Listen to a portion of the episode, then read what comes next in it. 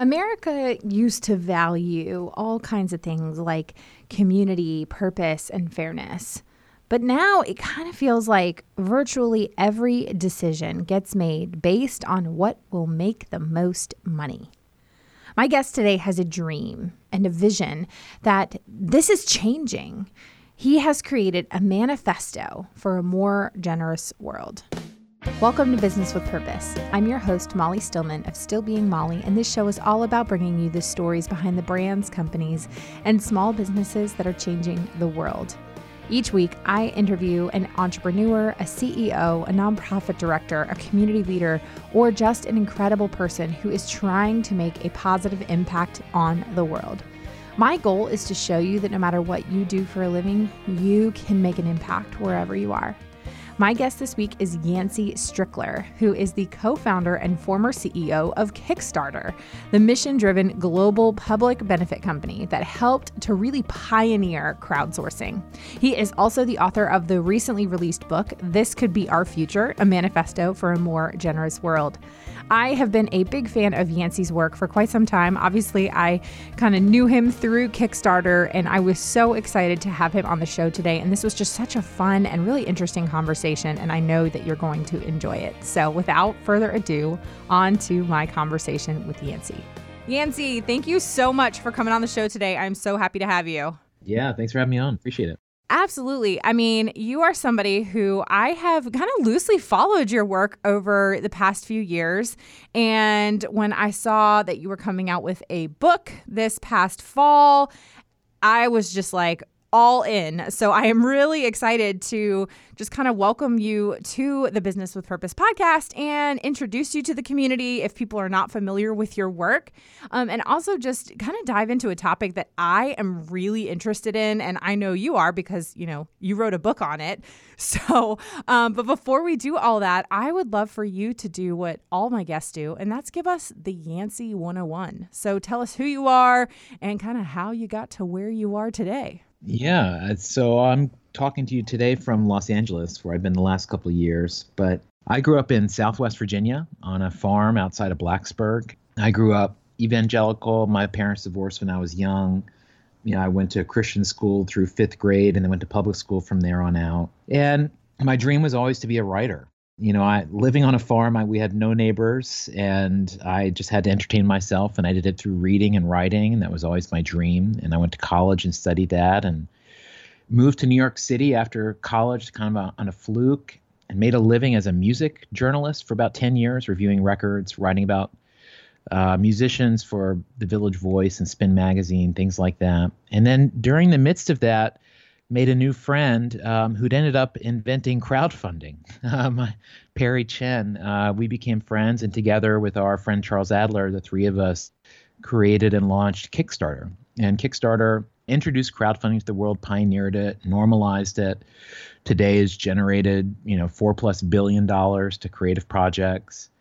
And we also became a public benefit corporation along the way and really put a lot of effort into governing the company according to the values that felt most deeply true to us based on our unique backgrounds and just what we thought that community needed. And then I was the CEO of Kickstarter the, my last four years there, and then stepped away two years ago to write a book called This Could Be Our Future, a, a manifesto for a more generous world that explores kind of the water that Kickstarter and that all of us swim in and really tries to untangle what our role models for success are, why our companies and communities or and families are geared towards certain ways and what's the optimistic take for those things evolving in a direction that I think most people would like them to evolve towards. And so I'm at the very beginning of that journey now.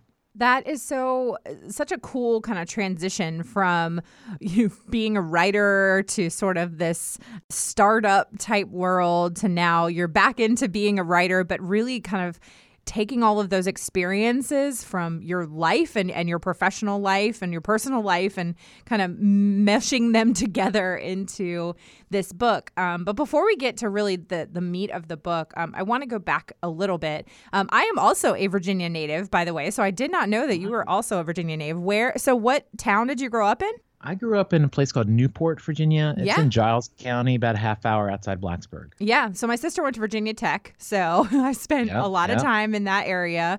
And I I grew up in Herndon, which is like northern Virginia, outside of DC. Went to college in Newport. News. Yeah, and I went to college in Newport News, and in the in the peninsula. Lived in Richmond for a couple years before I moved to North Carolina in 2009. So, um, did you go to college in Virginia? Yeah, William William and Mary. Oh, I went to Christopher Newport University, which is like right next Yep. door to William and Mary. Love it. I love it. That's so cool. So already I like you because you're a fellow like native Virginian.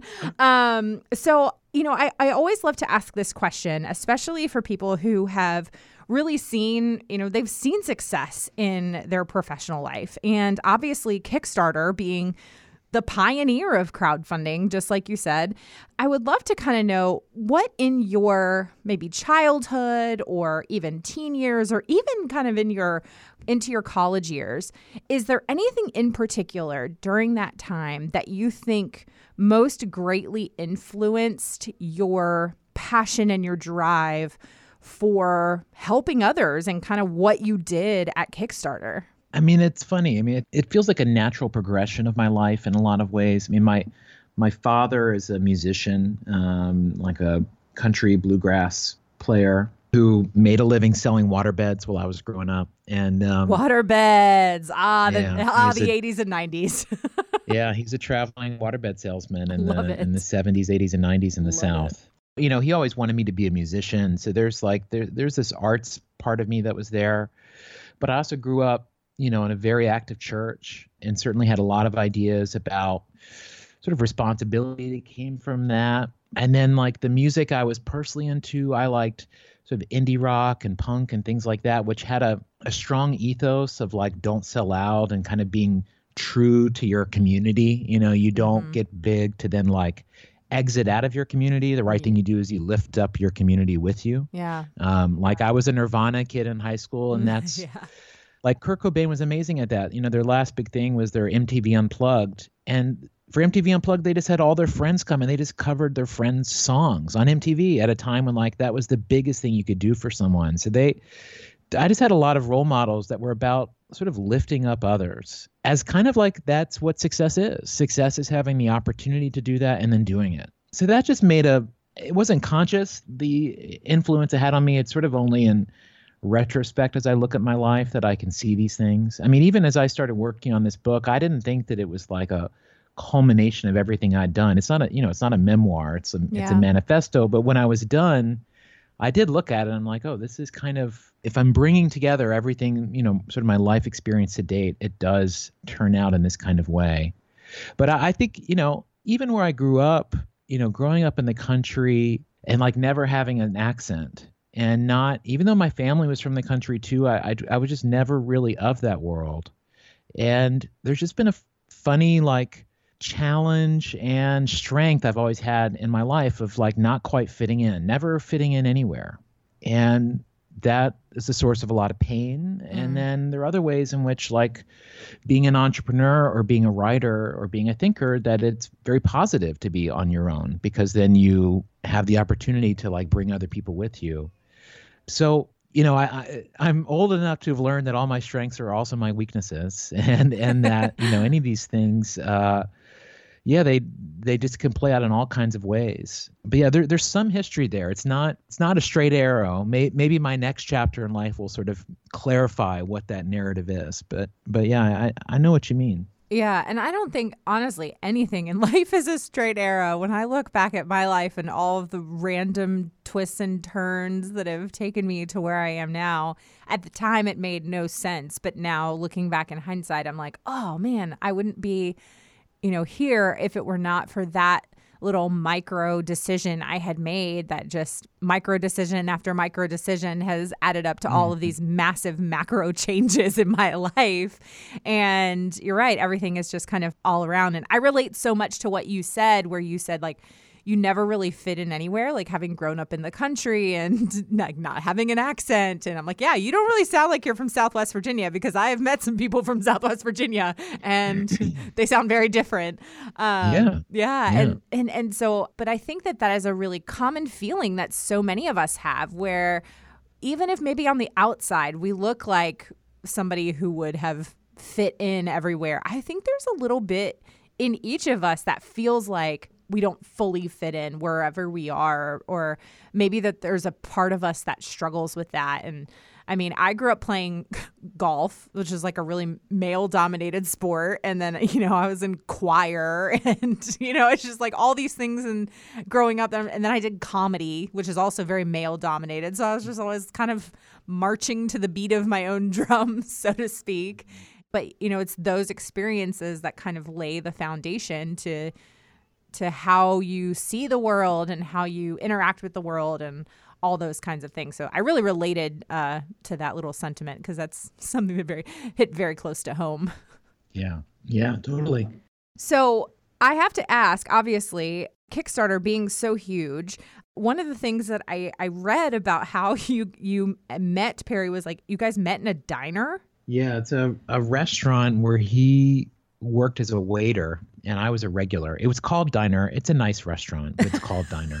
Um, and uh, yeah, I mean, it was just it's a it was in Brooklyn near where I lived, and I went there frequently. And the funny thing about this restaurant is there are no menus. Instead, the they put a piece of paper down on the table, like taped down, you know, butcher parchment paper. And the waiter or waitress sits next to you and then tells you the menu while they write it down on the paper in front of you. Hmm. So it's like quite performative and fun. And so we met that way. And uh, and so we just became we became friends because we both love like basketball and and yeah and he one day after service was like uh, you know said he wanted to talk to me about an idea he'd had and it was it was the idea for Kickstarter, but this was in 2005. Yeah. And um, and I didn't like the idea when he told me. I told him that it reminded me of American Idol. And this is like, oh. you know, 2005. I think that's Ruben Studdard's year oh, winning oh, yeah. American Idol. Yeah. Um, and you know, more of that just did not. I'm like, well, how is that? What is that? What question is that the answer to? You know, eh, but he he he put nicely just saying, you know, it's not about the mainstream stuff. It's about all the subcultures that just don't fit in, and you know, allowing a place for those people to share ideas and it quickly became exciting but you know it was so foreign like i had no i had no desire or dreams to be an entrepreneur and early on working together i remember we had to go to staples to buy a whiteboard for my apartment and uh, so we could like sketch things out and when we were doing it i felt like a guilty thrill of like are we allowed are people like us allowed to buy whiteboards um, Scandalous. It's just it was just a different era. Like yeah. the line between business and creative people was just like so much was a big one, and, and, I and I felt very anxious, sort of stepping over that line. And um, and I think I mean I think Kickstarter is part of the culture that's brought those things together for good and bad. Yeah. Um, but but yeah, it was you know it, they were very these were very foreign steps that you know I felt very unsure of and was fortunate to have you know great partners and Perry and Charles and many other people we found that could make it happen. But yeah, it was a real it was really stretching beyond my comfort zone to be sure. Once you guys launched and you were obviously you were fully on board at that point and you guys put this into the marketplace and you know one thing I know you know kind of down the road is it really became this community and it became about community which is a lot of the kind of i guess catalyst for your book. But I'm just kind of interested in was there anything that maybe surprised you or was a bit unexpected once you guys launched Kickstarter? You know, kind of going into it, you're like, okay, people are going to get excited about some of these sort of more off the cuff ideas or these, you know, small businesses or restaurants or all those kinds of things that people the community can get excited about. But was there anything that maybe surprised you in a positive way that you didn't expect when you launched it? Yeah, I mean, I you know, we'd imagine like the system would work through passionate people sharing an idea and then people that care about that person wanting to support them. And that that really proved to be true. I think the moment that was first most surprising was maybe two and a half years in. the site was always governed by a set of rules about what it could be, and it, was always about creative projects. And we'd never had producty kind of things on the site before, um, like things you might buy in a store. And someone submitted a project to do something like that, uh, like to make an iPhone stand, and we rejected it. And the creators ended up writing back with this really thoughtful email explaining how, like, they weren't musicians, they weren't photographers, they weren't writers, but they saw themselves as creative people and using for them using injection molded plastic was like a creative platform and tool and you know they wanted to use the site in the same way all these other people use it and they've backed all these projects et cetera et cetera and it was a great argument and uh, and so we ended up allowing that project to launch and then it raised like 150 grand in a week and then soon it was just like you know there were just these million dollar projects on the site it happened really fast and we had actually i mean i wouldn't say that's a totally positive thing we had mixed feelings about it yeah. Because the sort of the culture of the site changed a bit. You had people coming there to look for money. You had people supporting mm-hmm. projects that like weren't by their friends, but were more a traditional commercial experience. And there's a lot of ups and downs to that.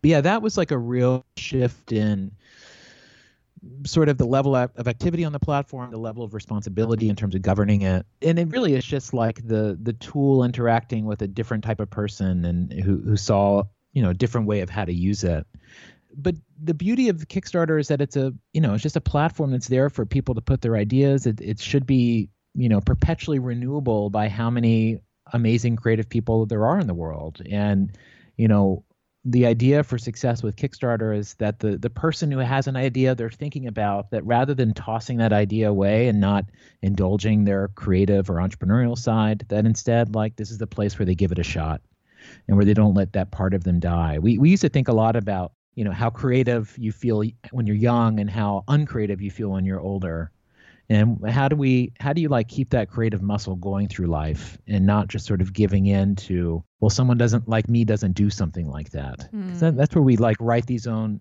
stories that hinder ourselves so what can kickstarter be the place that's like it's just easier to try than it is to not try yeah and maybe there's a maybe there's a collective gain that's made if if we can get there. Yeah, that's so interesting that you say that because I was actually having a conversation with a friend um, about this the other day because she was we were both remarking about how we're, you know, in our I'm in my mid 30s, but she's, you know, she just had a birthday and so she's in what she calls her late 30s and she's like, I don't know why my late 30s feels so much harder and you know, we, so we got in kind of a deep conversation about like where we thought we'd be or, you know, what things are we grateful for in this decade of our life. And, and then we were just talking about like, is there still time to pursue creative dreams or whatever it is? And, you know, I was remarking on, I mean, I think it was like Martha Stewart who didn't get her break in the, you know, to be Martha Stewart until she was in her 40s. And I think the same thing mm-hmm. with Vera Wang. Like Vera Wang didn't design her first wedding gown until she was like 41 or something like that. So, but there's this false narrative that somehow has been concocted in our minds and in our culture that if we don't pursue this creative dream until, you know, in our early 20s, then like it's too late, you know? Well, I think that, you know, when you reach that, I'm 41. So when you reach this old, old age, um, you know, you, so young, you can have, so young. You can have your panic of like, my youth is fading. Let me mm. go grab as much youth as I can. Let me get collagen injections and like drink the blood of young people. You know, whatever, whatever it takes, I'll yeah. do it which of course sure i mean why not uh, on weekends or something but the other the other way to do it and i think the way i've just shifted is just thinking about how many like I'm at I'm at a kind of a peak of combining the experience I've gained in life and my op- my still being open to new ideas and the world changing and evolving and me having like some knowledge and some skills that I can apply to that. Yeah. And to think, okay, maybe I have like maybe I have 10 to 15 peak years like this. And so what should I accomplish with that?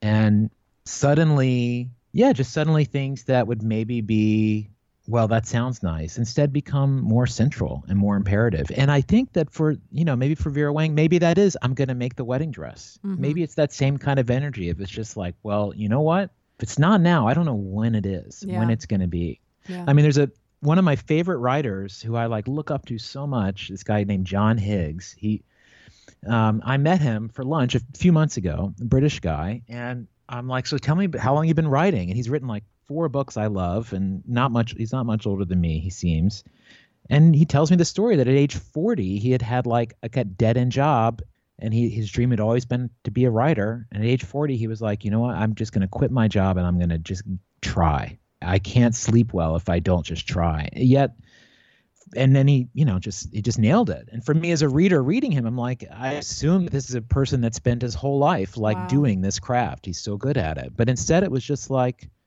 i think he'd been waiting so long he was really ready you know it was, really really ready to do it but there's these moments these these sort of like uh, inflection point moments these crescendo moments you know, there's certain narratives about what they drive us to do, the midlife crisis, things like that. But I think if you, you know, think about it with a little bit more self-awareness, you can very easily arrive at like a burst of energy, but not going towards chasing youth, but going towards, yeah, like I know how hard it is to do things in the world, I, and I know what I'm good at. i I've earned the right to know what I'm good and bad at, and now you know, now I have the luxury and the, the opportunity to really apply those things while being like the best version of myself I've ever known how to be. Yeah. And then that's like, wow, okay, so I have I have some responsibility suddenly. You know, I have some power I have to step into and not hide from.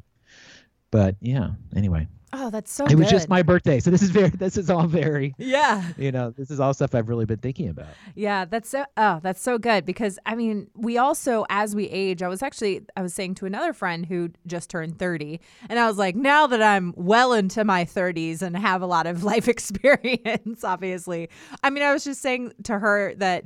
30 actually to me wasn't as scary and the more that I get into my 30s the more that I actually really love my 30s and because I feel like kind of going to the same point that you were saying is I feel more confident in my own abilities now than I did when I was in my 20s because I feel like in your 20s you just second guess everything. You're just like I don't I don't know, am I too young to do this? Like can I actually do this? Or maybe you're overconfident but you don't actually know what you're good at. Um, whatever kind of end of the spectrum you're on but now it's just kind of like no this is i know what i'm good at and and i have a little bit more confidence in that and and that some of that life experience uh, like you were saying. So yeah. Oh that's so good I'm going to take a quick break from my chat with Yancey to share with you the new Spring Summer 2020 collection from Sseko Designs. The Hopefully Yours collection has everything from handcrafted legacy leather goods to hand woven and block printed textiles. Each piece in this collection is truly something to be treasured and celebrated, just like you. We promise that these pieces are going to become treasured items in your collection, telling not just a story of your personal style, but of hope, resilience, and belief. My personal favorites from the collection are the vintage satchel in the gorgeous mixed metallic leather, the striped tee that says Be Brave on the pocket. I'm actually wearing it today, along with the chiffon skirt in the Leo print, which I'm also wearing today. Both perfect for spring, but you can easily transition them into other seasons. They are on repeat in my closet lately. Every single piece in this entire collection is absolutely stunning, and I know you're going to love it. So to shop this incredible collection, go to ssekodesigns.com slash Molly Stillman. That's S-S-E-K-O designs.com slash Molly Stillman. Now back to my chat with Yancey. Okay, so I want to talk about your book because um, so it's called This Could Be Our Future, a manifesto for a more generous world. And I this is a topic that I love because obviously we all need more generosity in our life. We all need a little bit more kindness. And so, one of the things that you talk about is how American culture and our country used to really value things like community and purpose and fairness. But in business, we've seen this shift where you know most decisions get made based on what's going to make the most money and so when you have a business, and obviously this is what I talk about a lot on the podcast, or on this podcast in particular, is really showing and highlighting those businesses or entrepreneurs that are doing things outside of the societal norm, the outside of the mold, and they're doing things for a purpose, with a purpose, and they're doing things on purpose, and they're really trying to make a positive impact on their communities, on their states, and um, on the culture as a whole. And you know, my dream, my my kind of personal dream, is that that just kind of becomes business as usual. That business is is used more often than not as a force for good and as a force for change and all those kinds of things. And so obviously this was a big you know topic that you wanted to focus on and write an entire book. So can you just kind of share with us like where did the idea for the book come from and, and what did you learn and discover along the way? Yeah, I mean I this book started with a talk I gave while I was CEO of Kickstarter. Um, and it was a talk just sort of making the case. This was around the time when Kickstarter was becoming a public benefit company, and so changing our expectations and our accountability from just being a traditional for-profit company that is expected to just maximize shareholder value, and instead, as a PBC, we're legally required to balance that with producing a uh, a positive benefit to society. And so, you know, internally we were making that move, and you know, as I was looking at sort of peer companies and the other people in our space, I just saw that everyone was operating according to this default belief that will, whatever will produce the greatest economic growth is just de facto the correct choice. And that there was just this easy shorthand. And so I talk about how there's this default sort of guiding decisions in businesses and, and in societies that operate that way. But but really what what was so revealing to me and what colors so much of how I approach the book is that in in board meetings and in in executive discussions, you you get into debates where there is an outcome to a decision, and say outcome A is a clear economic decision that could be predicted in you know X Y Z ways, and then but there are some like downsides that are harder to pinpoint, but like you can talk about, and then option B is maybe the option that speaks more to those downsides uh, and tries to like mitigate whatever the negative effects are, but maybe is like you could also project that it's less profitable. That you get into these moments where you have to debate those two things, and that nine times out of ten, the one that makes the most money will win. And and even though most people in the room will agree that these other harder to pinpoint things are important, but they feel less rational and emotional rather than real. And so we get into this place of like an unfair fight where there's an economic argument and then then there's an argument for everything else. And even if the everything else is like actually more relevant to the discussion at hand, it lacks a a language. It's just not a level playing field. And and so really what I was trying to imagine was like what is the world in which a future CEO, the person in my seat a generation from now, where it's less hard for them to make that decision. What would make it less hard? And to me that was about expanding a dashboard of what like rational values are and the things that we really should be consulting with making decisions.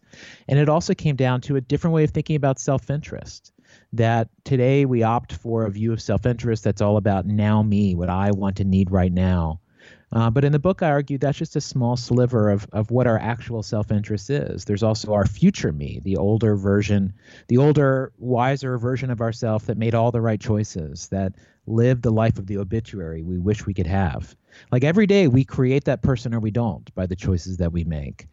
There's also the now us, the people who we rely on and who rely on us, our families, our friends, our coworkers. Of course, they should and often do come into our decision making, but not in any real real way. It's still in this like emotional, less rational space. And finally, there's this future us of our self interest too, thinking about our kids and everybody else's kids too. Like every choice we make impacts them, but we have a hard time thinking about those things. And so, uh, you know, I end up creating a structure and sort of a I think of it as like a loving framework that that helps us access these other forms of value and other ways of valuing that I think we objectively know exist, but are difficult for us to talk about, are difficult for us to make like rational, consistent decisions based on, and are difficult for us to collaborate on. And so in the book that I'm I'm drawing out this world. I call it bentoism, and I, I sort of map like here's where we're all operating. And what makes Patagonia unique? It's that they can perceive future us. What makes Chick Fil A interesting as a brand? Because they think of now us, because they give one day off a week, uh, and they're just these ways that other ways of creating value that are not financially oriented and that I think display a lot more creativity and and are really what makes a lot of people stand out in the world. It's what makes Patagonia and Chick Fil A and Kickstarter unique, and you know, uh, and really in every category, like the market leaders, the most interesting people or companies are those ones that see things a little bit differently. And I think that this book explains what it is that those people are seeing and also teaches both businesses and just anybody how to do that themselves, how to create self coherence and how to create value in multiple ways and not just a, a financial way. You know, as you were talking, it almost kind of reminds me of just this notion of scarcity versus like abundance mentalities and how mm. so often, you know, you talk to the type of person who just has a scarcity mentality in everything they do. And it's like, well, if they spend money here or they give money here, then they're not going to have money for this thing over here. Or if this person over here that is in a complementary field is successful, then that means they're not going to be successful. And it's just this constant fight against a scarcity mentality rather than you know, I mean, just from my personal worldview as a Christian, like I believe in an abundance mentality and I believe that like there is opportunity for us all. And that, you know, if I am making a decision that isn't necessarily in my own, you know, financial best interest, but I have to trust or know that like it's in the best interest of others that there's going to be mm. another opportunity down the road. And um, I've had a lot of conversations over the, like my my kind of what I would call my day job. Obviously, I have the podcast, but I've actually been a blogger since 2007, and that's that's my full time job. That's that's where I get most of my income. And you know, I made a decision with myself when I began to monetize that platform that I would never take a partnership or a sponsorship from a brand or company that you know didn't align with my values or didn't align with um, my brand, or if it was just something that I knew wasn't a good fit, I would always turn it down. No matter the dollar sign, if I knew that it wasn't the right fit. And over the years, I've had to turn down some pretty, you know, like five figure deals where I'm just like, no, it's not right. But I have to, I go into it with this mentality of that's in the best interest for the trust I've built with my mm. readers. I don't want to, you know, devalue that. I don't want to jeopardize that, those kinds of things. And anyway, so that's just kind of what I was thinking about as you were talking because I feel like that that's a big part of it. And did you find that to be true as well or was it or am I just like yeah. totally way off base? yeah, no, I mean it's it's a person I mean there's a lot of personal practice that goes into this. I mean, I think that I think that most people do a pretty good job of operating according to their values. Not, you know, none of us do it 100% of the time, but I think most people have that stuff in mind. It gets harder when we make collective choices. It gets harder with businesses and and larger structures where they just tend to optimize for whatever the lowest hanging fruit is, whatever the metric is that's on everyone's dashboard, like financial value. But you know, I as I hear you talking about taking sponsorship, eh, you know, it, it relates where you know, in the book, I show how this bento uh, form is like a way to make decisions. And I've made my bento and I know what my values are in each box. And now me, future me, now us, future us. And I use decisions making it where I sort of ask each bento a yes or no question. And um, so, one example I did, a, a real life one, is I get invited to do a lot of public speaking. And sometimes it's by financial services companies or advertising companies, things that like I don't think aligned with my values. And in the past, I've always said no to these things. I've always said no while at the same time feeling like angry to have been invited for some reason. And um, and then after creating this bento, um, I asked my bento. I got invited to another one of these talks, and asked my bento what it said. And so my now me, what do I want to need right now? I'm at my best when I show people the matrix, like sharing ideas and so when I asked that part of my bento, should I do this talk for a company I don't like? It said, well, yeah, you should do it. You're showing people the matrix. My now us about how do I relate to other people, I'm about deep focus time, like non phone, hyper present time. When I ask my bento, does me giving a talk to this company I don't like meet that? Yeah, like I should do it. My future us values about creating a better matrix, like a world where there are still defaults and systems are slightly manipulating our behavior, but it's doing it in a more positive way. That also, like the question also said, I should do it. But my my future me value, this like core value that's so central to me, is this belief in not selling out. It came up earlier when I was yeah. talking about like yeah. the scenes I was in in high school, and so when I asked my future me voice, which tells me to not sell out, whether I should do this talk, that voice said no. That voice said no. And suddenly I saw this like angry feeling I'd had before. And I realized that this like future me voice that was saying to not sell out, it was like a bouncer looking out for my values. It was just this big dude standing outside. But because I was able to really see the whole picture of what was going on for me, and I could see the ways in which doing this talk really fulfilled my purpose, then I had the right with a clear head and a clear conscience to like tap that bouncer on the shoulder and say, no, no, it's cool. I've got this. You can let this one in. And so I realized that by really being able to see everything going on in me and how these voices were conflicting, I was able to find the self coherent choice, which was to do something that I didn't think I would do. And I assumed that I would do it and feel guilty for doing it. But instead, because I actually like dove into what I felt with some kind of structure and, and being able to understand myself more, I'm not only making a different choice, but I'm doing it feeling certain that it's like it is the right thing for me to do. Um, and so, yeah, as you talk about like those red lines you hold and just the things that are like so critical to hold on to for you to be you. Uh, I think those things are incredibly important. And what I found with with using the bento is that I can stay true to those things, but also that I'm also being led to decisions and outcomes that weren't what I expected. And yet I'm still feeling right with them because I can sense that I interrogated myself, that I am still in integrity with who I am, and that in reality I'm just like getting to know myself better versus like compromising my core. Yeah, I love that concept that you've come up with. And for people that might not be familiar, just to as a quick overview. So, the bentoism idea, and obviously, like I have two young kids, so I have bento boxes for their lunch boxes. so, um, for people that might not, you know, necessarily fully understand or, or kind of have seen this concept before. Can you just kind of briefly explain, yeah. um, again, kind of how the the bentoism and sort of like you know, if you picture a bento box like for a lunchbox, but yeah, obviously yeah. So a, a bento More, So yeah. it's literally so.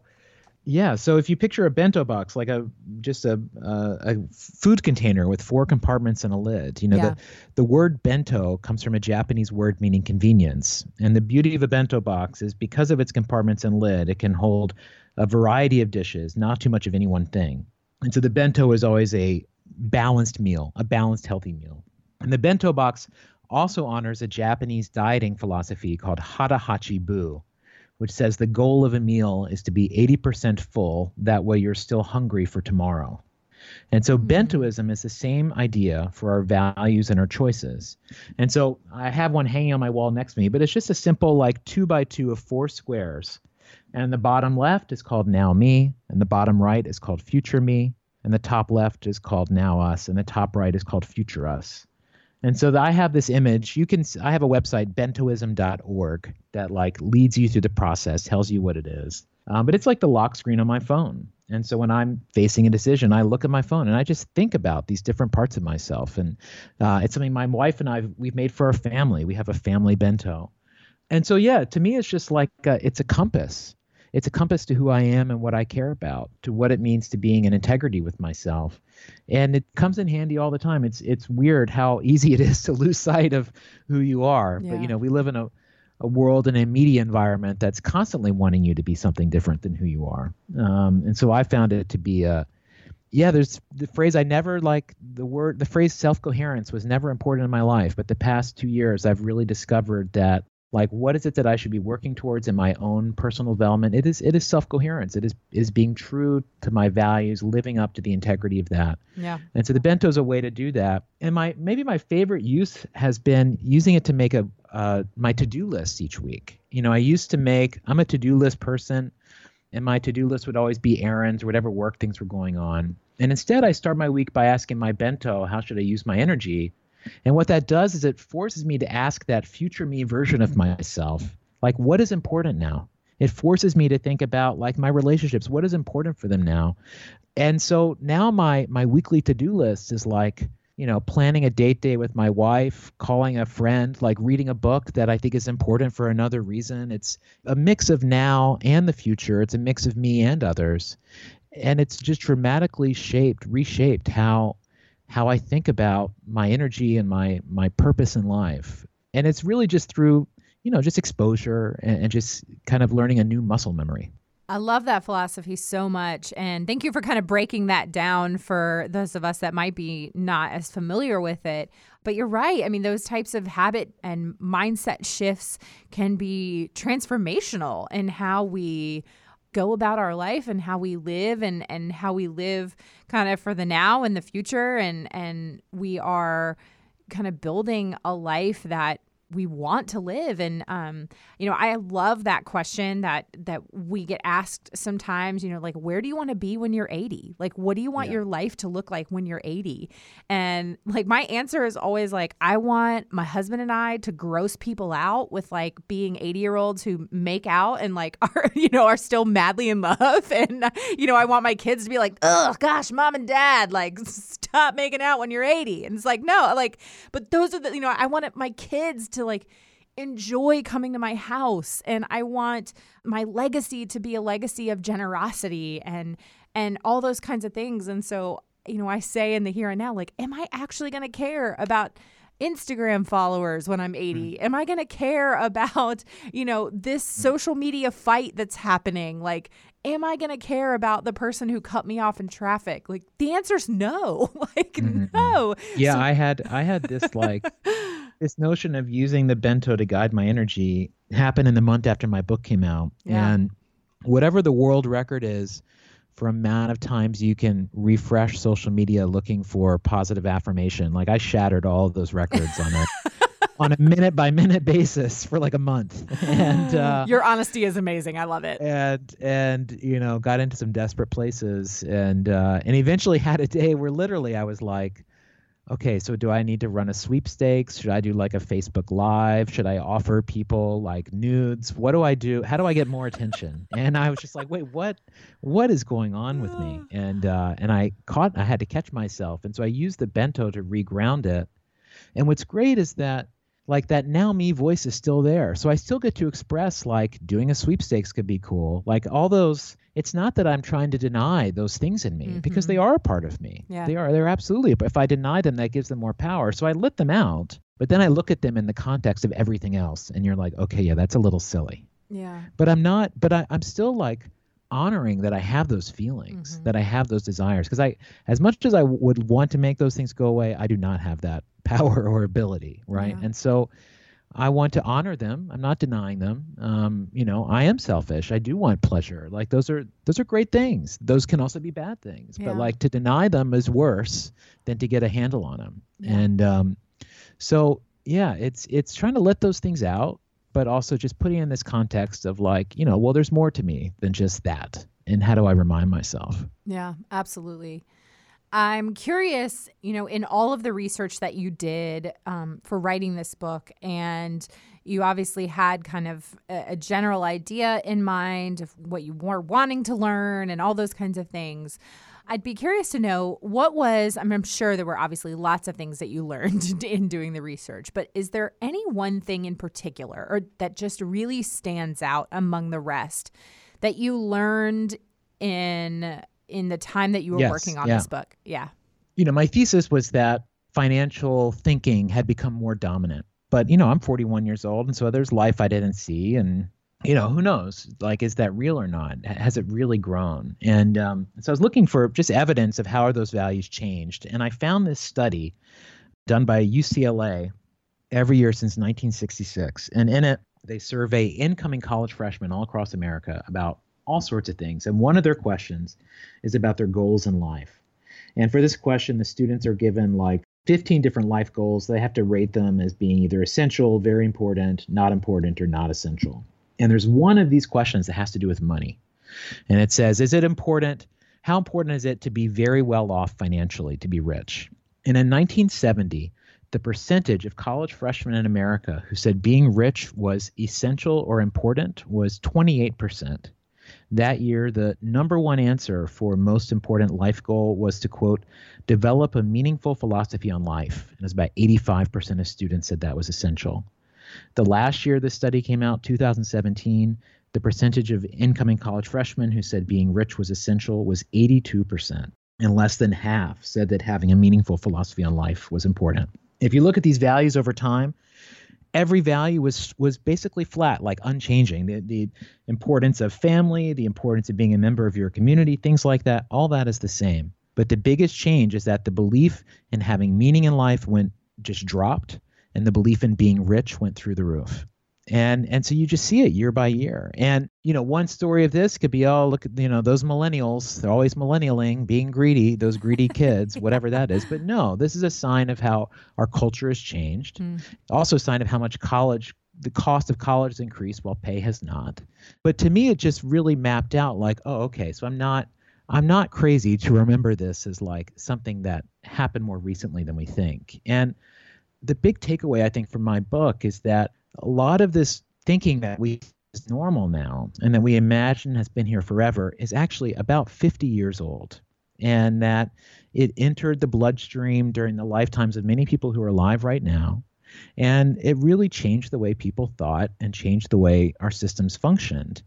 So there's a lot i glean from that. One thing i glean is that these are also things that can change again. It wasn't like it got changed and they burned every key and no one can ever do that again. No, this is just a sign that things are always changing. And um, and so I look at that I look at that evolution that happened about 50 years ago also with respect and like how do I learn how do we learn from that?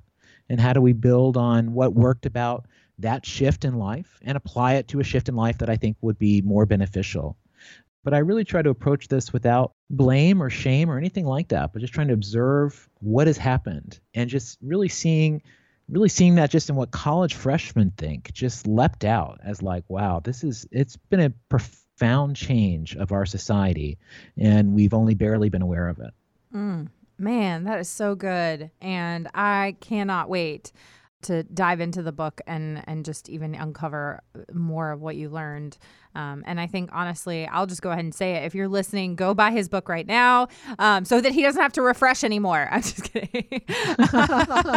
um, but yeah, no, go go buy this book because it, I think this really is a conversation that we need to be having more and more. Um, is just how do we cultivate a more generous world, and how do we um, you know have conversations around these topics because it's so important and it and it really can impact you know so many other people for generations to come i mean like you were saying earlier i mean the decisions that you make right now impact impact our kids later on in life and and then the decisions that they make in, in, impact the next generation and so it really does have a ripple effect. So thank you for your work, uh, Yancey, both both at Kickstarter and creating just this community online and and a company that you know, it was not just in it for the profit and really for public benefit. And obviously, and then all, all your work on uh, this book.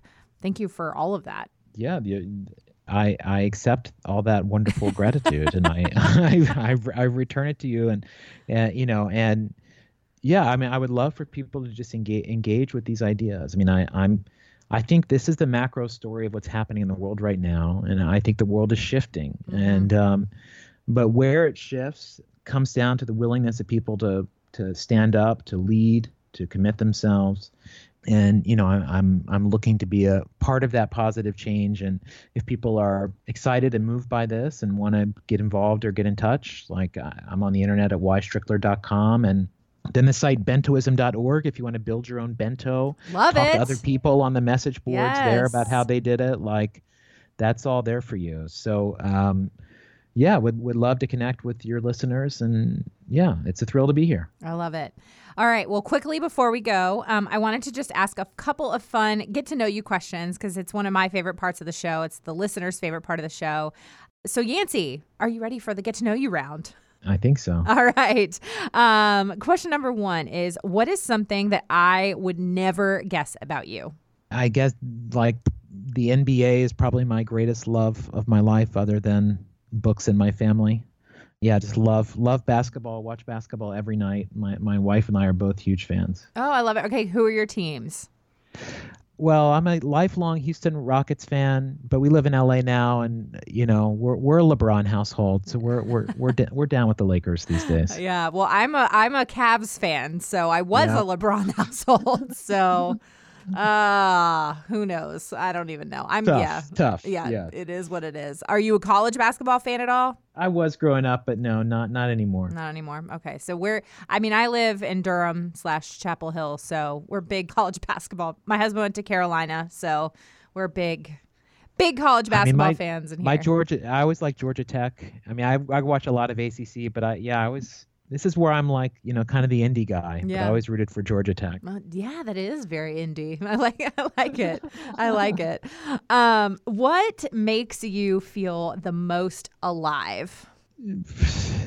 You know, ec- exercise outdoors. Mm. Um, there was a point earlier this year I had my it ended up being a little hard on my body, but near where I live in LA, there's just an amazing trail that's very jungly and it's just like a dirt path. And I would go out there every morning and just run like I was being chased by wild animals. and, uh, and because I just wanted to feel, literally, I just wanted to feel like an animal. I wanted to be an animal, and um, and that that's just a wonderful feeling. Um, Dad playing, I play music, I play guitar. That's like when I've been sitting at my computer too long, instead of looking at Twitter, I intend to go and like pick up the guitar for five minutes to let out that energy instead. I'm sometimes successful at that. Yeah, physical things. I like it. What was your favorite TV show to watch growing up? I mean, probably like 60 minutes. Even at like age six or something. Uh, yeah. That's fantastic. I love to picture a six year old Yancey watching 60 minutes. I know. Murder She Wrote, right after followed by Murder She Wrote. Touched by an Angel.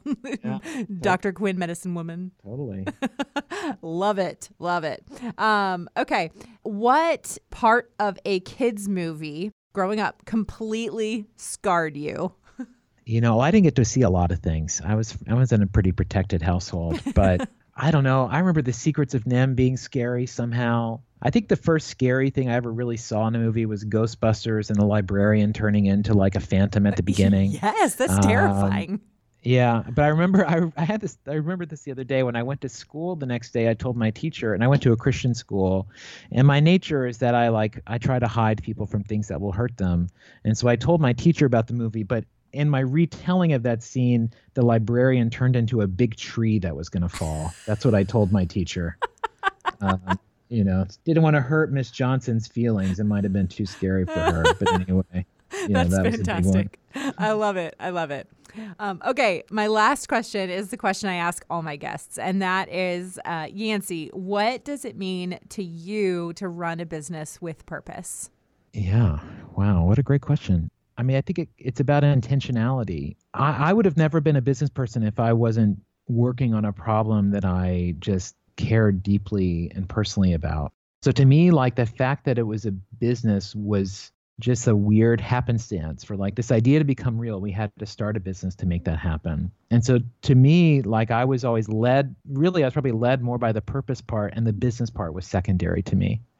But yeah, I think if you're, I think if you're doing it right, it's just, it, it just doesn't feel like work. It's just naturally, you are naturally extending yourself through the collaboration of other people to achieve something that you know is important. And and to me, like the best part of Kickstarter was the team and being a part of a team and having that collective impact together. And like that is the power of business is its is its ability to get people to collaborate towards shared goals. And so I, you know, I I feel like a a business with purpose is one that's using that energy wisely and that it's it's achieving things collectively. I don't think it's even just collective outcomes, but it's achieving them in a collective way and doing it where the benefit is felt by all. And to me, that's just that's just the natural order of things. And where we are now is a perverted version of that, where fewer people have a say. But I, I think things are trending more towards a world where, you know, being a B Corp is like not weird. That's the normal thing,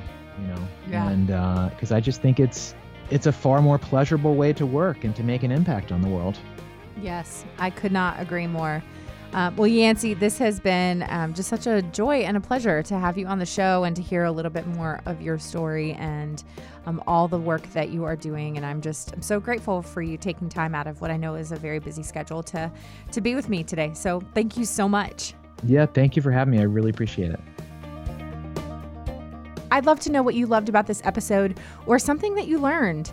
If you do, let me know on social media. You can find me at Still Being Molly or at Business with Purpose Podcast on Instagram or Facebook. And don't forget to use the show hashtag Business with Purpose Podcast. Thanks so much for listening to this week's episode. If you are a first time listener of the show, welcome.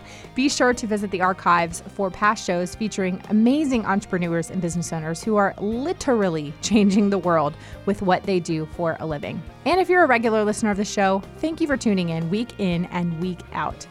Be sure to head on over to Apple Podcasts, Spotify, Google Play, Radio Public, Stitcher, wherever you listen to podcasts, and click that subscribe or follow button.